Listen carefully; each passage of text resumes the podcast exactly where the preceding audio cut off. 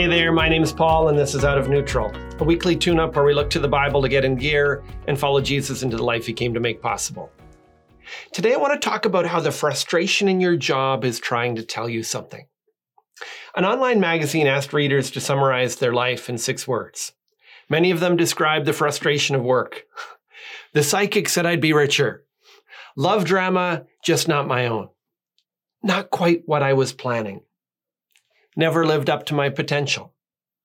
Thought I would have more impact. If you watched my video, What You Believe About Your Work is Making You Miserable, you might have thought that I was naively optimistic about the potential of work. The truth is, it's not just what you believe about your work that's making you miserable. It's often the work itself that makes you miserable. For some, it's the long hours and physical demands of work. For others, it's the emotional toll that stress takes on them. For many people, it's the people, or at least some of the people. Office politics and difficult colleagues can make work feel unbearable. But the frustration we experience in our jobs is trying to tell us something. The first thing it's trying to tell us is this the frustration in your job keeps you from making a religion out of your work. As the quotes I shared illustrate, many people are surprised by the challenges they face at work. Hearing the success stories, we often assume limitless potential for ourselves. Most people either hit a wall or make a detour and are disappointed by where they end up. Some people achieve all their dreams only to realize their dreams weren't all that they hoped they would be. According to the Bible, this disappointment we experience with work is a result of the curse God brought on the earth as a result of human sin. It's expressed in the account of Adam and Eve by the thorns and thistles that made cultivating the garden hard for them. Today, we exp- still experience those thorns in the form of computer viruses and office gossip. The thorns have a good purpose, though, even though they're painful. They keep us from making a religion out of our work.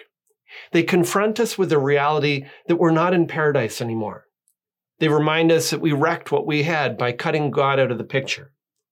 The thorns force us to ask why things are the way that they are and they invite us to consider the Bible's diagnosis that turning our backs on God comes with consequences. They also point us to hope, though. So the frustrations of our job keep us from making a religion out of work. They also show us how to make the most of our work.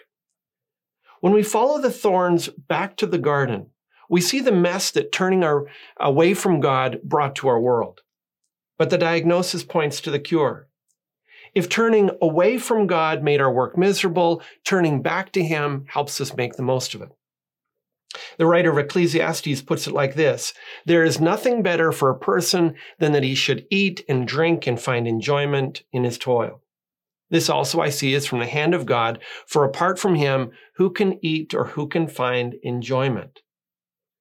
It's saying that God is the one who helps us to find enjoyment in our jobs. That doesn't mean that he takes away all the thorns, but he uses them to teach us to depend on him for peace, contentment, and strength. He helps us make the most of even the thorniest of jobs when we draw near to him and seek the help that he alone can give. Uh, finally, the frustration in your job points to the one who can solve it. Maybe you think that a God who curses work because we turn our backs on him is cruel and uncaring.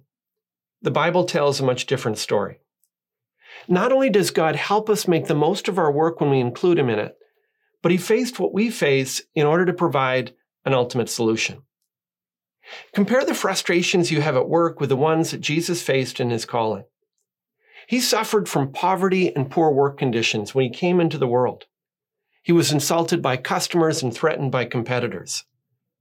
Just as his career seemed to be getting started, it was ended by people who were jealous of his success.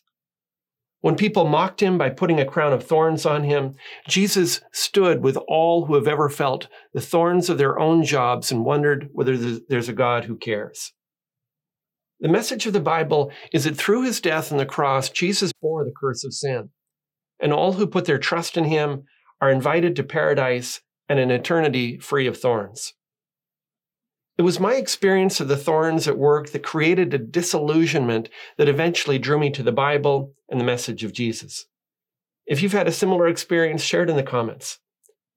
If this is new to you and you think it, it's something you'd like to explore, I've written a free 12 week course called The Unstuck Life that walks you through the essentials of Jesus' teachings in daily bite sized messages you can read or watch by video. To learn more, go to gracebc.ca forward slash get unstuck. That's all for this time. Today's video has helped you get out of neutral. Leave a comment, share it with your friends, and subscribe to join us on the journey.